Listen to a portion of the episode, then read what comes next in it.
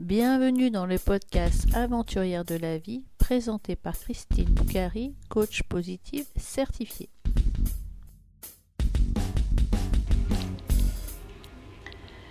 Pour ce 23e épisode du podcast Aventurière de la vie, cette semaine, j'interviewe Sylvie. C'est une doc au grand cœur, prête à partir pour le 20e rallye Rose des Sables. Mais écoutez, elle n'a pas uniquement le rallye Rose des Sables, elle s'est lancée dans d'autres défis. Nous sommes à 37 jours du départ du rallye Rose des Sables et je suis impatiente de retrouver Sylvie dans le désert de Merzouga le 15 octobre. Bonjour Sylvie, comment vas-tu? Très bien. Bonjour Christine. Oui, on s'était rencontrés au travers du rallye des roses, bien sûr, mais on avait fait le rallye des dames de cœur. Alors, je ne sais plus quelle année, si tu te souviens. 2016. Mai 2016. D'accord, super. Et donc, on avait fait le rallye des dames de cœur ensemble, qui avait lieu dans la région, je ne sais plus quelle région d'ailleurs, mais bon, peu importe. Ma tour, enfin, c'est dans le... Voilà. Euh, Mâconnais, je crois, Mâconnais. Au milieu des vignes, en tout cas. Voilà. Est-ce que tu peux te présenter, s'il te plaît? Voilà, ben, je m'appelle euh, Sylvie Lacoste, je suis médecin généraliste dans la vraie vie. Et dans mon autre euh, vie qui est aussi réelle, mais je suis euh, passionnée par les rallyes, raids entre femmes, puisque j'ai fait deux fois le Trophée Rose des Sables le rallye, donc, avec euh, toi, Christine, euh, le rallye euh, des Dames de Cœur. Et je me prépare à partir sur la 20e édition du Trophée Rose des Sables en octobre 2021. Pour la 20e édition, qui, je crois, doit rassembler plusieurs anciennes roses. Ça, c'est vrai. Des roses impatientes. Oui. Qu'est-ce qui t'a amené à faire ton premier rallye? Et avec qui l'avais-tu fait? Alors, mon premier rallye, euh, ça a été une très belle rencontre euh, dans ma commune avec une rose qui partait euh, depuis Blanquefort, donc une Blanquefortaise qui a préparé son rallye et qui avait organisé un pré-départ depuis Blanquefort. on s'est rencontrés parce que je suis élue de ma commune et nous préparions cette année-là une manifestation pour Octobre Rose avec euh, distribution de t-shirts roses à tous les, tous les commerces, euh, tous les services publics de la ville.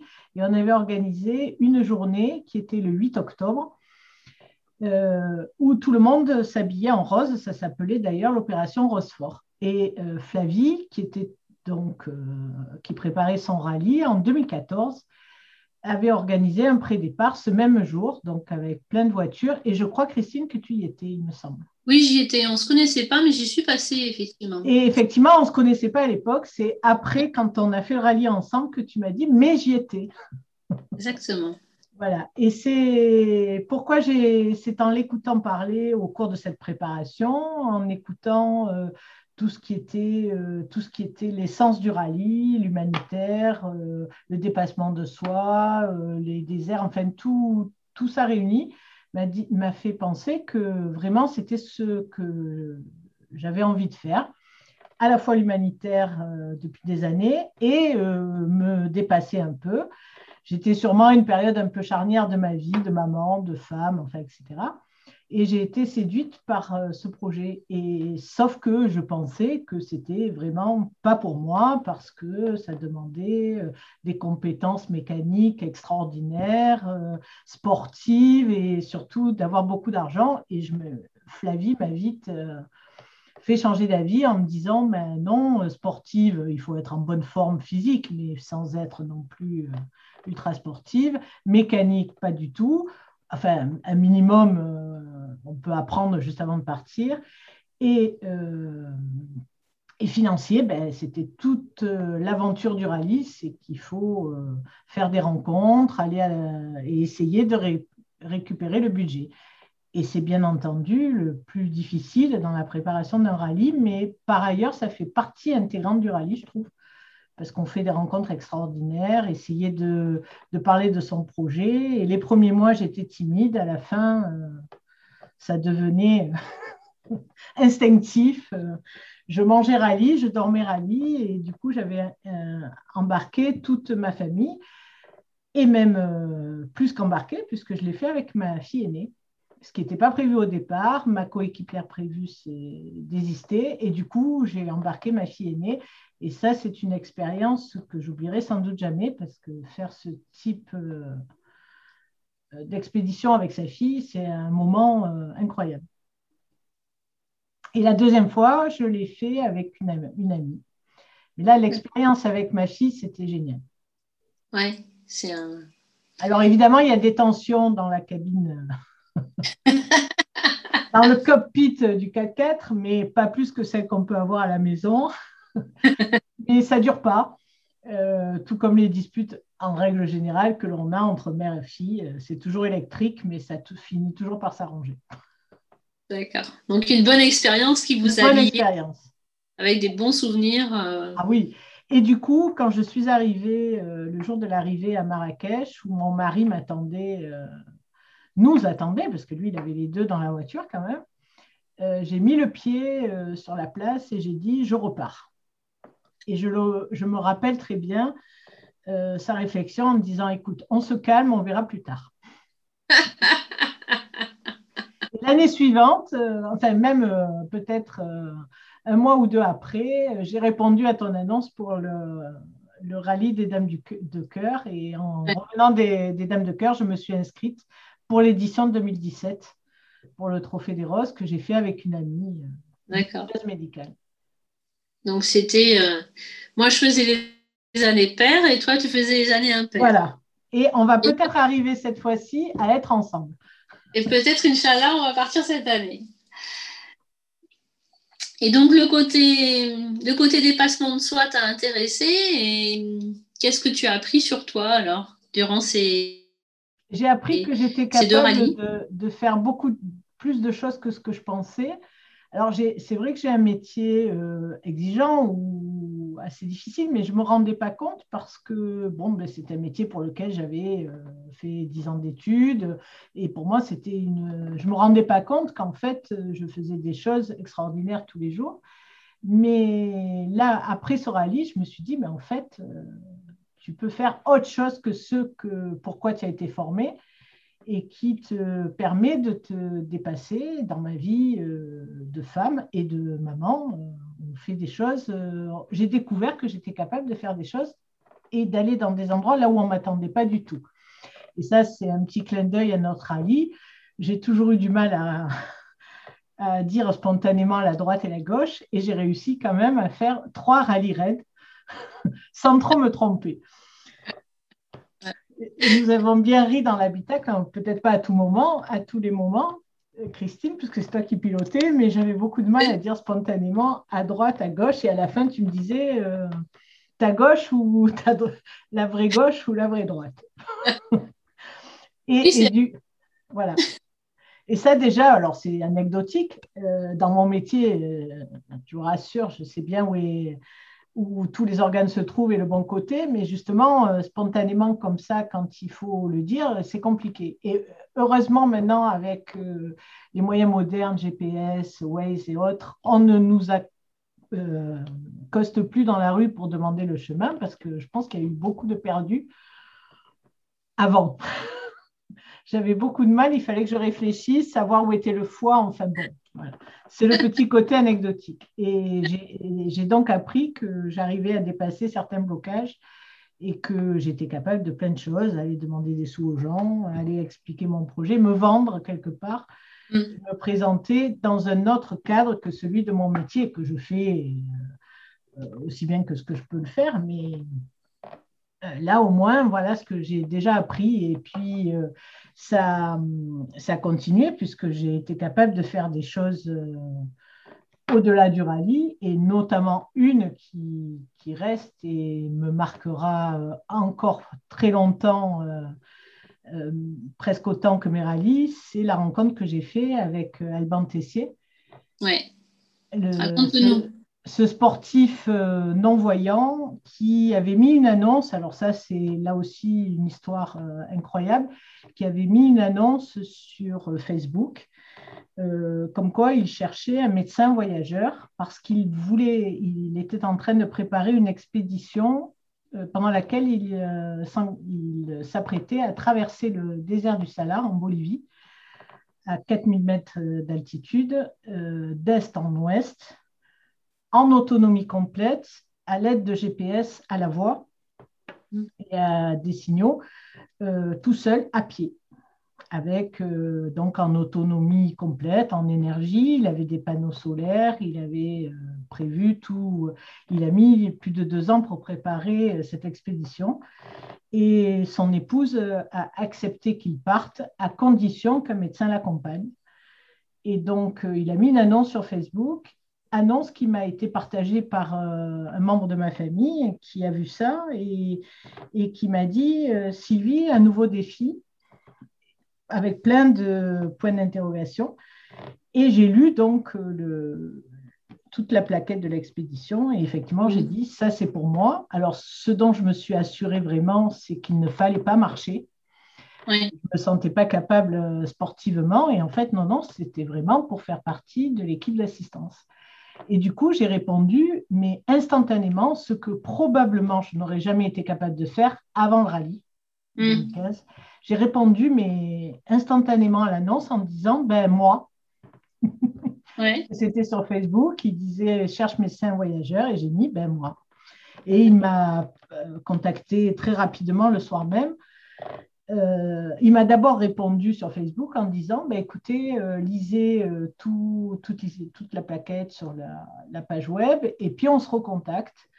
Et donc j'ai lu et quand même dans l'après-midi, ça m'a travaillé et je lui ai écrit un mail en lui expliquant que je n'étais que généraliste, non pas médecin, réanimateur, secouriste, euh, mm. voilà, que euh, je n'étais absolument pas sportive, que j'avais plus de 50 ans et que je ne parlais pas espagnol.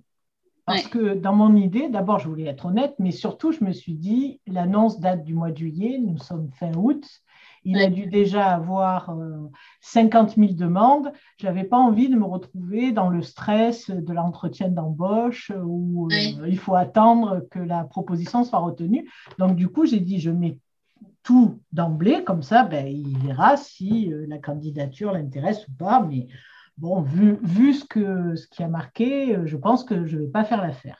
Et en fait, pas du tout puisque le soir même, il m'a rappelé en me disant, euh, et puis alors notre conversation a duré plus d'une heure, euh, on avait l'impression de s'être rencontré, euh, de s'être toujours connu, et il m'a dit, bah, écoutez, j'ai été super assurée par votre mail parce que vous êtes la seule qui a vraiment compris ce que je demandais. Il avait été assailli de demandes de, professionnels de santé, alors pas forcément médecins, mais de professionnels mmh. de santé très sportifs qui voulaient faire l'expédition avec lui. Ah Alors qu'au contraire, lui, il voulait le faire en autonomie, mais avoir quelqu'un en assistance. Et du coup, euh, j'ai fait mon, je suis partie dans le mois qui a suivi euh, au rallye 2017. Et à mon retour, il m'a, il m'a appelé en me disant bon ben voilà, je vous laisse vous remettre. Euh, j'ai suivi vos exploits, mais maintenant donnez-moi votre numéro de passeport. on prépare tout pour le départ. J'ai dit mais on ne se connaît pas. Il m'a dit non, non, mais je sais que c'est vous. Euh.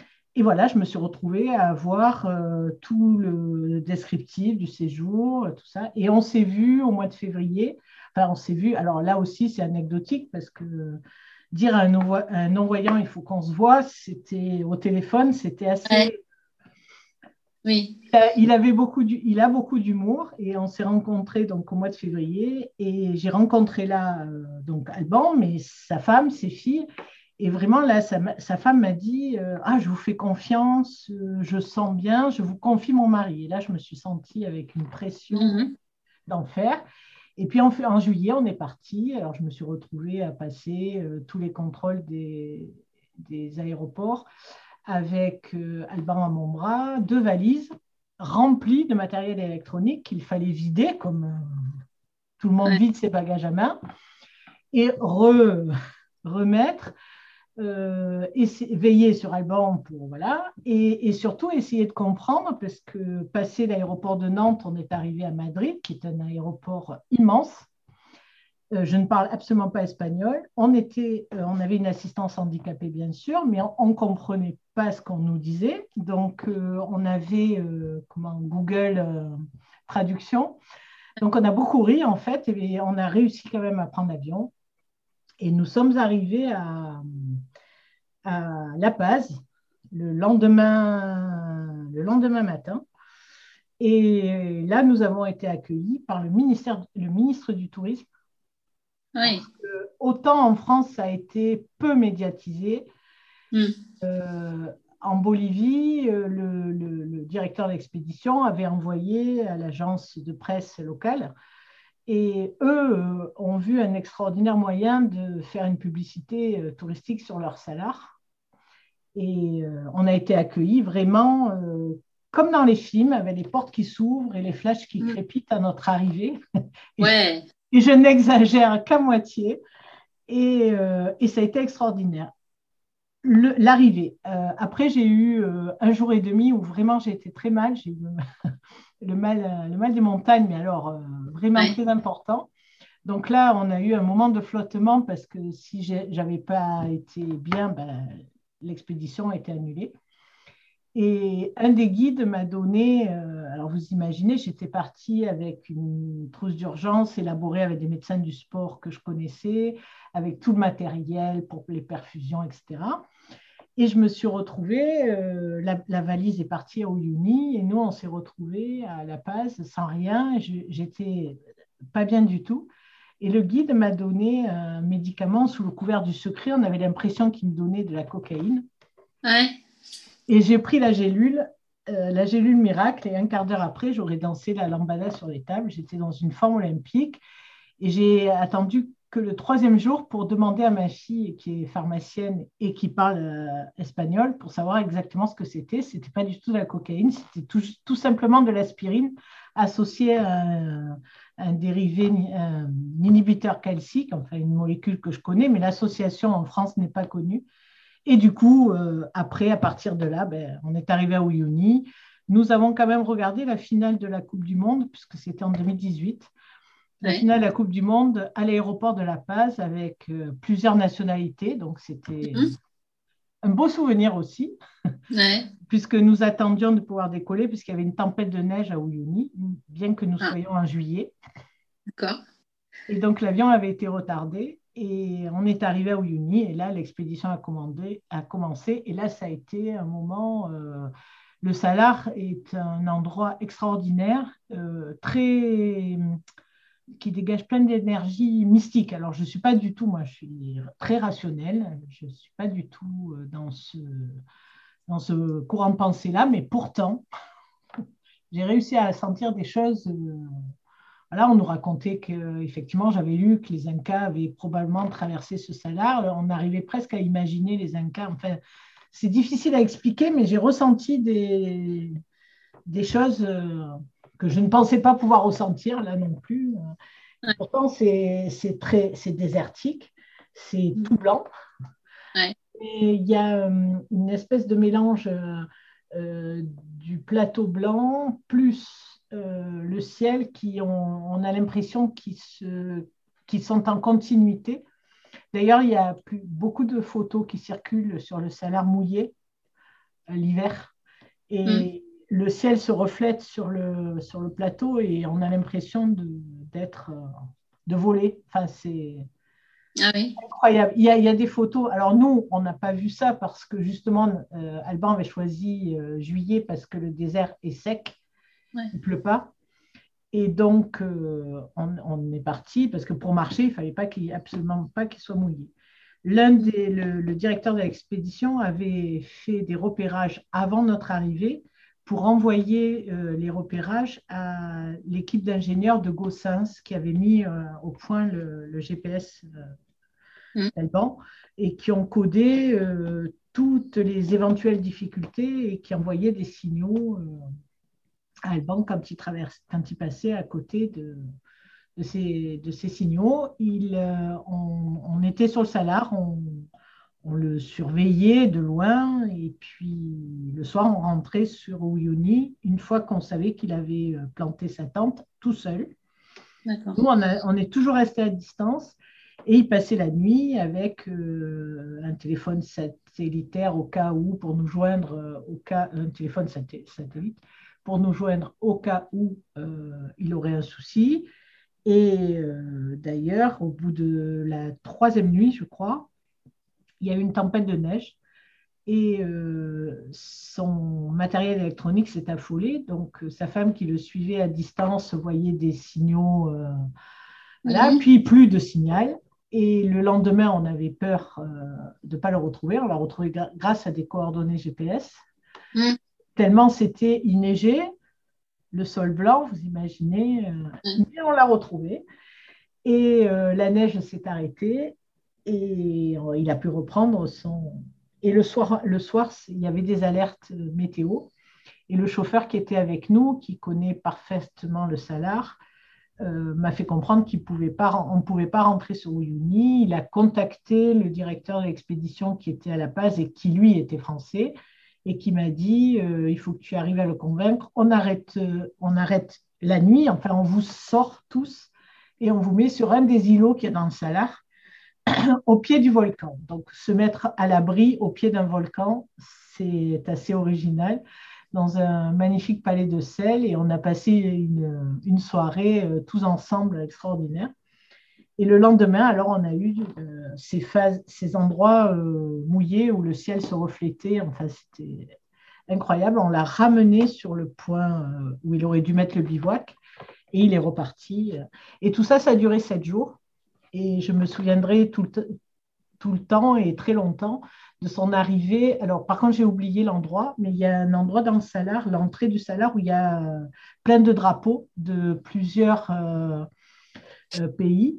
Et il est arrivé à cet endroit-là où il y avait plein de touristes complètement qui étaient là, qui, qui, attendaient et qui ont fini par comprendre ce qui se passait et qui se sont mis à tous l'applaudir.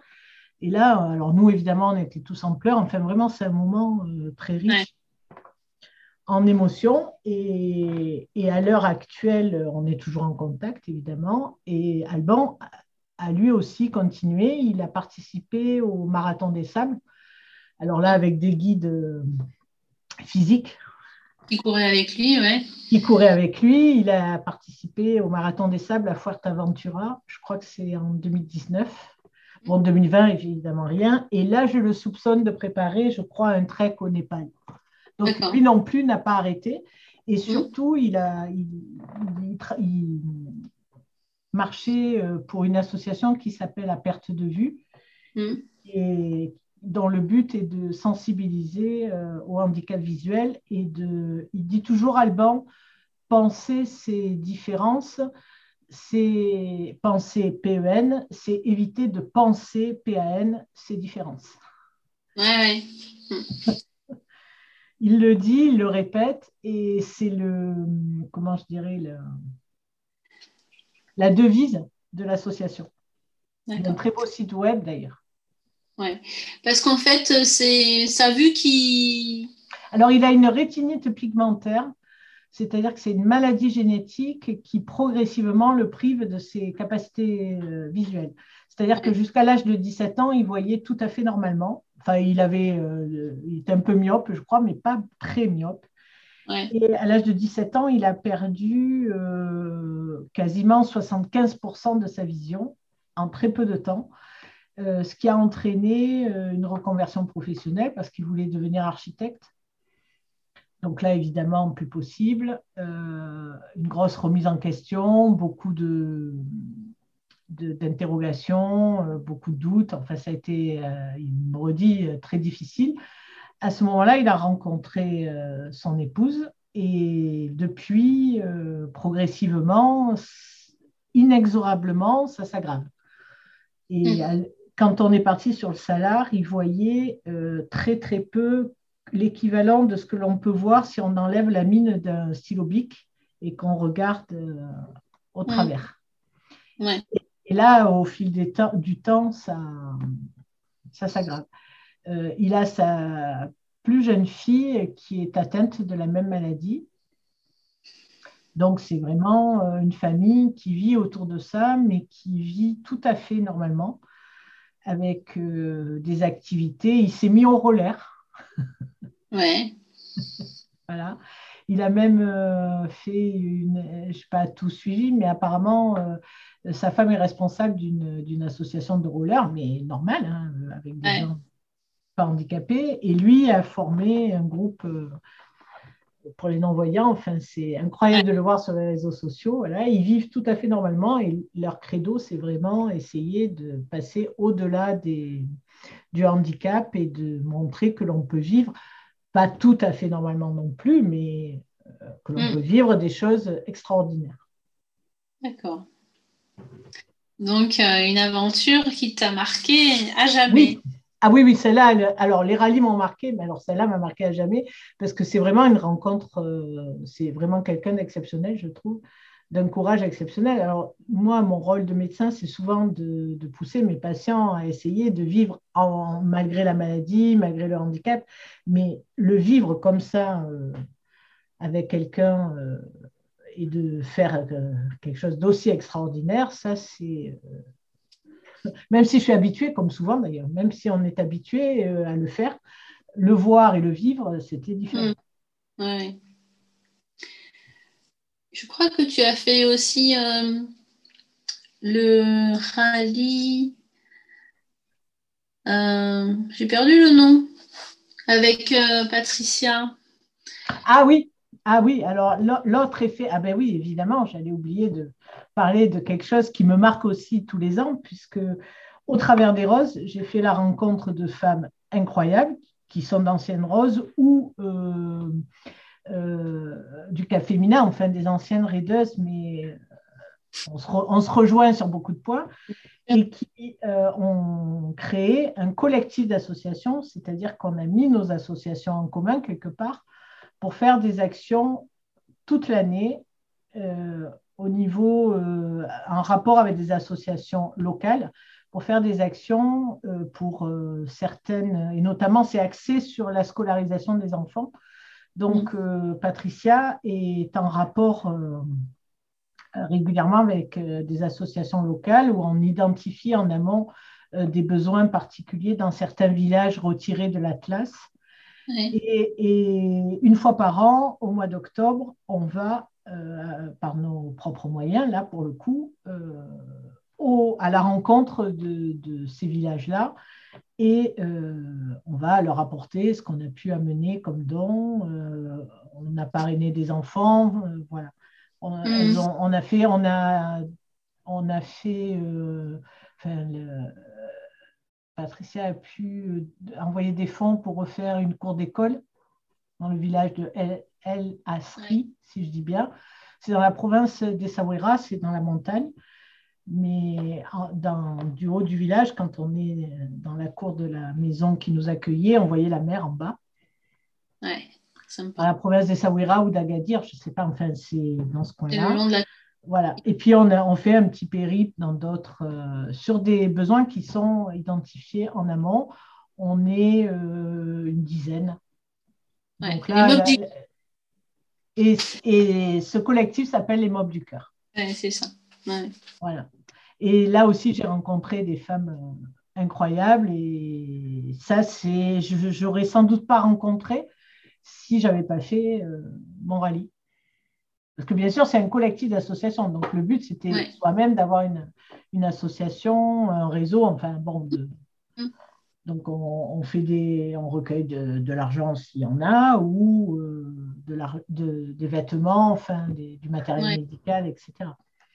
Alors, c'est à, notre petite échelle, mais euh, on a quand même déjà fait pas mal d'actions. Enfin, elle, euh, avant moi. le collectif existe depuis 2015. Ouais. Et justement, au retour de mon rallye, je, par euh, le biais de partage sur Facebook, pareil, je voyais leur rôle, leur, euh, j'ai suivi leur périple et je me disais, mais ça aussi, c'est extraordinaire. Le tout premier, leur but, c'était, c'est pour ça que ça s'appelle les mots du cœur, c'était d'acheter une mobilette et de traverser le désert en mobilette et de donner la mobilette à la fin à des gens parce que leur mode de on le sait toutes, celles qui ont fait des rallyes, on est toujours étonné de voir arriver de nulle part, au milieu d'immensité, une mobilette bleue. C'est ça, exactement. Voilà, au sommet des dunes, on galère comme à n'en plus finir avec nos superbes machines euh, Surtout en voiture. de chevaux. Et euh, oui, en voiture, en quad un peu moins, mais en voiture, c'est une galère pas possible, hein, quand même, il faut le dire. Euh, et, on les voit arriver avec leur mobilette, euh, tout passer, tous les obstacles. Et je n'ai encore jamais compris comment ils faisaient. Vous vous arrêtez dans un coin le plus isolé possible, et on est quand même dans le désert pour essayer de faire pipi. Et vous pouvez être sûr qu'à ce moment-là, vous avez une mobilette qui arrive. C'est vrai.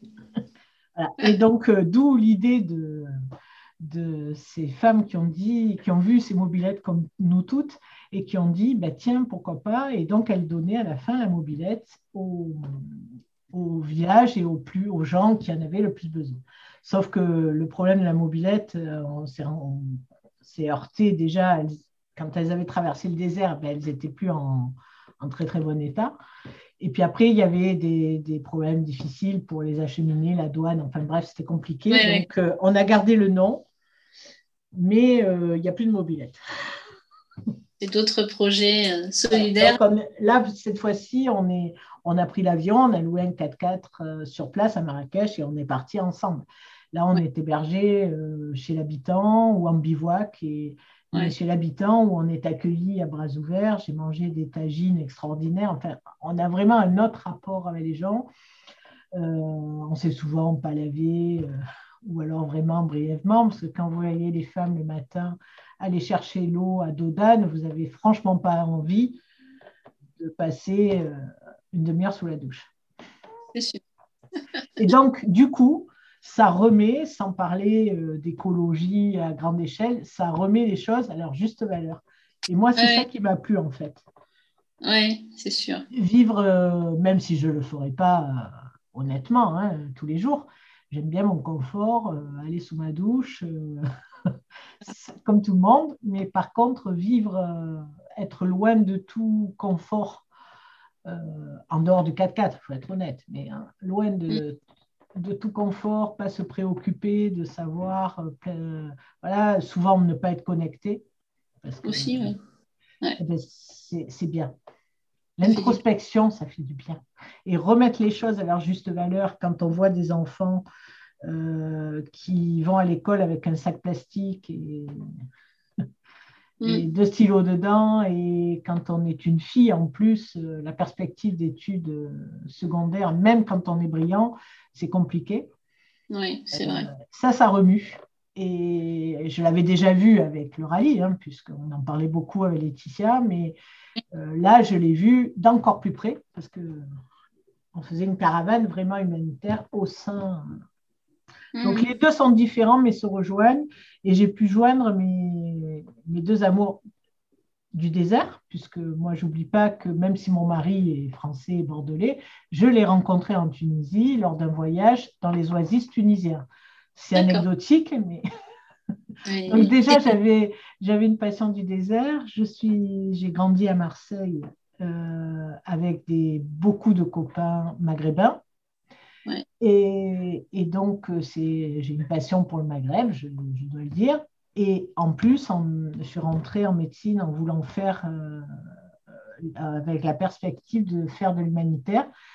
Et donc là, c'était un bon début. Mm. Je ne m'estime pas avoir fait d'humanitaire médical, en tout cas, mais j'ai commencé à mettre un peu le pied dedans et peut-être qu'un jour, qui sait, je partirai oui. Avec ma caravane médicale, j'en sais rien. Bon, peut-être, on verra. Mais en parallèle, je vieillis, donc il ne faudrait pas que ce soit trop long. Moi, je parle plus de solidaire, mais c'est vrai que quand on va faire un rallye dans le désert, je trouve euh, quand même sympa de pouvoir aider les personnes, soit à travers l'association d'enfants du désert et des projets, soit à travers d'autres choses. On ne vient pas simplement faire du tourisme dans le désert, on vient aussi pour euh, essayer de les aider. C'est ce que j'ai aimé dans le rallye, parce que parfois on lit des choses euh, euh, qui ne sont pas vraies, que le rallye, nani, nana, enfin bon. Dans ma préparation, j'ai rencontré des gens qui me disaient oui, il y a d'autres moyens d'aider les gens que d'aller les narguer avec des gros 4x4. Enfin, Mais quand on a mis le pied dans l'organisation, qu'on discute avec Laetitia Chevalier et Jérômine, mm. Rapidement, on se rend compte que on, aide, on aide grandement les gens et, oui, si on, a et on participe. Voilà. Et en plus, alors, pas à ta mesure, Christine, mais on peut participer au-delà du rallye à des projets, euh, ce que j'ai fait en 2017, à des projets en, euh, en parallèle du rallye, à des projets mmh. euh, de, de l'association. Et là, je pense que je vais me pencher sur le projet actuel, là, qu'ils veulent, qui est le rallye ou pas. sur le, le projet qu'elles ont entamé, que j'ai lu là récemment j'ai vu passer pour la, création de, oui, de, de cuisine, je crois, de cuisine solidaire. Je n'ai pas vu de détails encore, mais effectivement, il y a le projet.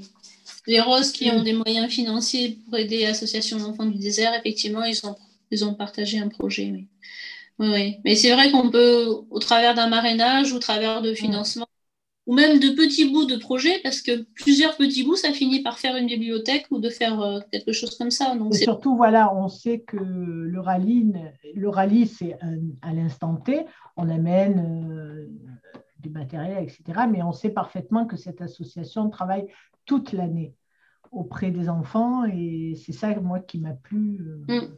Et ces deux femmes sont extraordinaires, et je pense qu'elles méritent à être entendues, écoutées. Moi, j'ai adoré discuter avec elle. Il y a eu un podcast qui a été fait sur Laetitia hein, il, y a quelques, quelques mois déjà. Et, effectivement, oui, même pendant la période du Covid et l'année où Laetitia et Jérôme n'ont pas pu y aller, grâce aux correspondants locaux, l'association a pu continuer à, à, traiter les projets, à suivre les enfants, à suivre la situation. Il y a quand même une équipe solide au-delà sans oublier de euh, Il y a les roses, mais il y a aussi euh, avant euh, le 4L Trophy qui commence, qui ouvre un peu la voie quand on arrive, nous, c'est vrai. Enfin bref, les deux actions permettent de bien développer mm. plein de choses. Et à l'heure qui tourne, tu as peut-être un rendez-vous, peut-être des clients à la porte, on va pas les. Alors, euh, bah, avant de te demander quel message tu aurais pour nos auditeurs et nos auditrices, qu'est-ce que tu aurais comme projet? Alors, parle-nous un petit peu de, de, ce qui s'est passé la semaine dernière et quelle, quelle aventure tu vas tenter cette année? Bien, la, semaine dernière, j'ai, euh, enfin, pour commencer, j'avais décidé de m'inscrire avec ma belle-sœur euh, pour le trophée Rose et Sable 2020 pour fêter la 20e édition. Et puis, euh, le, Covid, plus cette année, des problèmes de santé, ma belle-sœur, m'ont fait renoncer et peut-être prévoir 2022. Et il se trouve qu'il y a euh, deux mois, une amie à moi que j'avais aidée euh, pour sa préparation, qui s'était inscrite en, pour le rallye 2019 qui devait le faire avec sa fille et qui est une amie depuis 24 ans, puisque nos filles allaient à l'école ensemble. Et effectivement, euh, on n'habite pas très loin l'une de l'autre. Et c'est pas, on n'est pas tout le temps les unes chez les autres, mais on est euh, assez liés et euh, on a la même vision des choses. Et, donc, je l'ai aidée dans sa préparation. Quand je partais pour les mobs du cœur, elle, était, elle me dit, oh, il va falloir qu'on le fasse ensemble. Enfin, voilà. Et puis, la pauvre, 2019, euh, sa fille a décidé d'annuler son départ, donc elle n'est pas partie. 2020, elle a choisi notre coéquipière, boum, Covid, on annule le rallye. Et là, en fin mai, sa coéquipière lui a dit, ben non, écoute, je crois que ce n'est pas pour moi, je ne pars pas. Donc, euh, elle est arrivée dans mon cabinet pour sa vaccination. C'est amusant d'en parler là, du coup. Et elle m'a euh, elle est arrivée assez euh, dépitée et déçue parce qu'elle mettait beaucoup d'elle-même dans cette préparation en me disant là je suis désespérée, je ne partirai encore pas cette année, ma coéquipière m'a laissé tomber et puis moi maintenant il faut que je prenne une décision, je vieillis, je ne pars plus cette année. Et là elle me dit écoute si tu pars l'année prochaine, eh ben, je te donne le budget, tu partiras mais quand même, euh, on je sentais, surtout étant quand même en plus de son ami, son médecin, je sentais que ça lui, ça l'a perturbé beaucoup et je lui ai dit ben, écoute, euh, je réfléchis, euh, pour mon organisation, c'est pas simple. Je lui dit laisse-moi la soirée, j'en parle avec mon mari et puis, euh, mais j'avais au fond de moi, j'avais déjà presque dit oui. Hein, et donc j'en ai parlé avec mon mari qui me dit mais oui, vas-y. je sais ce que ça représente pour toi, pars. Et du coup, euh, je me retrouve euh, à faire le rallye avec une amie de 24 ans. Mais au fond de nous, on s'est dit, même si on ne croit pas trop au hasard, mais on s'est dit que finalement, justement, ce n'était pas un hasard et qu'on avait vraiment, on partageait, je vois là les quelques jours où on s'est vraiment branché sur notre départ et on a la même vision des choses. Et du coup, on s'est dit que finalement, c'était une évidence que l'on parte ensemble. Mm. Et là, on va partir ensemble dans la voiture avec la même voiture euh, avec laquelle j'ai participé les deux éditions précédentes et que je lui avais conseillé de louer, qu'elle a loué, et même pour, il faut le souligner quand même, par solidarité pour la trésorerie de notre loueur préféré, a réglé euh, la location intégrale de la voiture euh, en octobre dernier euh, en lui disant si ça t'aide, j'ai le budget, je te règle la voiture. Et donc, du coup, on part avec cette voiture-là. Et on part toutes les deux, en fait, comme une évidence. et on va affronter les, les pistes du désert, en sachant que son mari est ravi parce que sa femme part avec une rose ancienne. Donc, expérimentée, je n'osais pas employer le terme, mais en gros, c'est ça et son médecin traitant. Donc, depuis, elle dit à tout le monde que euh, c'est le grand luxe de partir avec son médecin traitant. Ça, c'est anecdotique, mais on est amis. Je suis son médecin depuis plusieurs années. Euh, je connais euh, certaines choses et quand on a l'expérience, on profite encore plus de tous les bienfaits de ce rallye parce qu'on n'est pas parasité par certaines craintes, puisqu'on les connaît, sans dire peut-être qu'il va nous arriver des tas de trucs qu'on va galérer, qu'on va pelleter, qu'on va stanker, enfin j'en sais rien. Mais ça, ça fait partie du rallye, mais on n'a pas la peur, parce que oui, pas on sait qu'on sait qu'on s'en sort toujours, qu'on ne peut pas se perdre, on vient nous chercher. Qu'il y a la solidarité, et c'est réel, de toutes les autres roses qui viennent nous détanquer quand ça arrive, mhm. et que de toute façon, on revient tous les soirs, quoi qu'il arrive, au bivouac. Oui, c'est sûr. ça, c'est sûr. pas, toujours. Pas toujours dans les meilleures conditions ou de manière tout à fait. Euh, mais on y revient, c'est sûr. voilà. Et donc, euh, je serai sans doute sur la ligne de départ euh, du rallye 2021 si la situation sanitaire ne nous en prive pas une, année de plus. Mais ça, on va vivre. Euh, voilà. Pour l'instant, on ne sait pas. Vaccinez-vous et tout ira bien. J'en profite, j'en profite. Excuse-moi, Profite. Allez, tes médecins, profite-en. Voilà. pour aller au Maroc, il faut être vacciné. Sinon, c'est la carte. On ne sait pas de rallye. C'est pas possible. C'est ça. Donc, euh, vaccinez-vous. On s'en sortira que grâce à ça. Petit message. Quel autre message voudrais-tu passer à nos auditeurs, à nos auditrices? Euh, Voilà, ces deux années là nous ont un petit peu compliqué notre existence, mais peut-être toi tu as une petite phrase ou quelque chose. Que je pense qu'il faut rester euh, optimiste. Il faut cette crise sanitaire, bien sûr, elle est très lourde, elle a impacté beaucoup de monde mais euh, progressivement, on met les moyens en place pour essayer de s'en sortir. C'est un ennemi un peu invisible, c'est vrai, mais euh, les choses évoluent. Nous sommes en France, donc euh, on va s'en sortir et tout le monde. Et de manière plus générale, moins médicale, il faut toujours croire en soi, il faut jamais,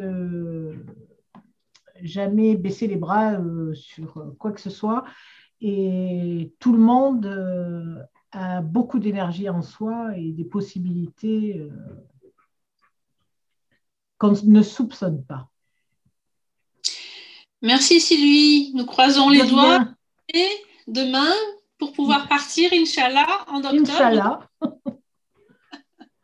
à bientôt. Merci beaucoup. Au revoir. Aujourd'hui, à l'heure où je vous parle, où sort ce podcast, le gouvernement marocain a donné l'accord pour les événements suivants. Le rallye Aïcha des Gazelles, les filles partent la semaine prochaine. Le marathon des sables va avoir lieu fin septembre. Et le 20e rallye Rose des Sables partira mi-octobre. Certes, il y a des aménagements, des restrictions, mais nous sommes tellement contents de pouvoir partir, de pouvoir commencer à entrevoir une vie qui redevient un peu plus normale. Certes, il n'y aura pas de rencontre avec les enfants du désert. Je n'irai pas rencontrer mes filleuls, Nisrine et Ikram, et je n'irai pas faire du toboggan pour inaugurer le jardin d'enfants que Christine a financé. Nous ne fêterons pas la fin du rallye à Marrakech avec nos proches et nos sponsors, mais entre filles, entre roses dans le désert. Ce rallye va avoir une saveur particulière. Je suis, comme toutes les autres roses, impatiente de partir. Voilà, le podcast Aventurière de la vie continue. Vous allez retrouver un nouvel épisode dans 15 jours. Et si vous aimez écouter ce podcast, abonnez-vous sur votre chaîne de podcast préférée. Et si vous êtes sur Apple Podcast, n'hésitez pas à mettre 5 étoiles en commentaire. Je vous remercie et je vous souhaite un très bon dimanche sur le podcast Aventurière de la vie.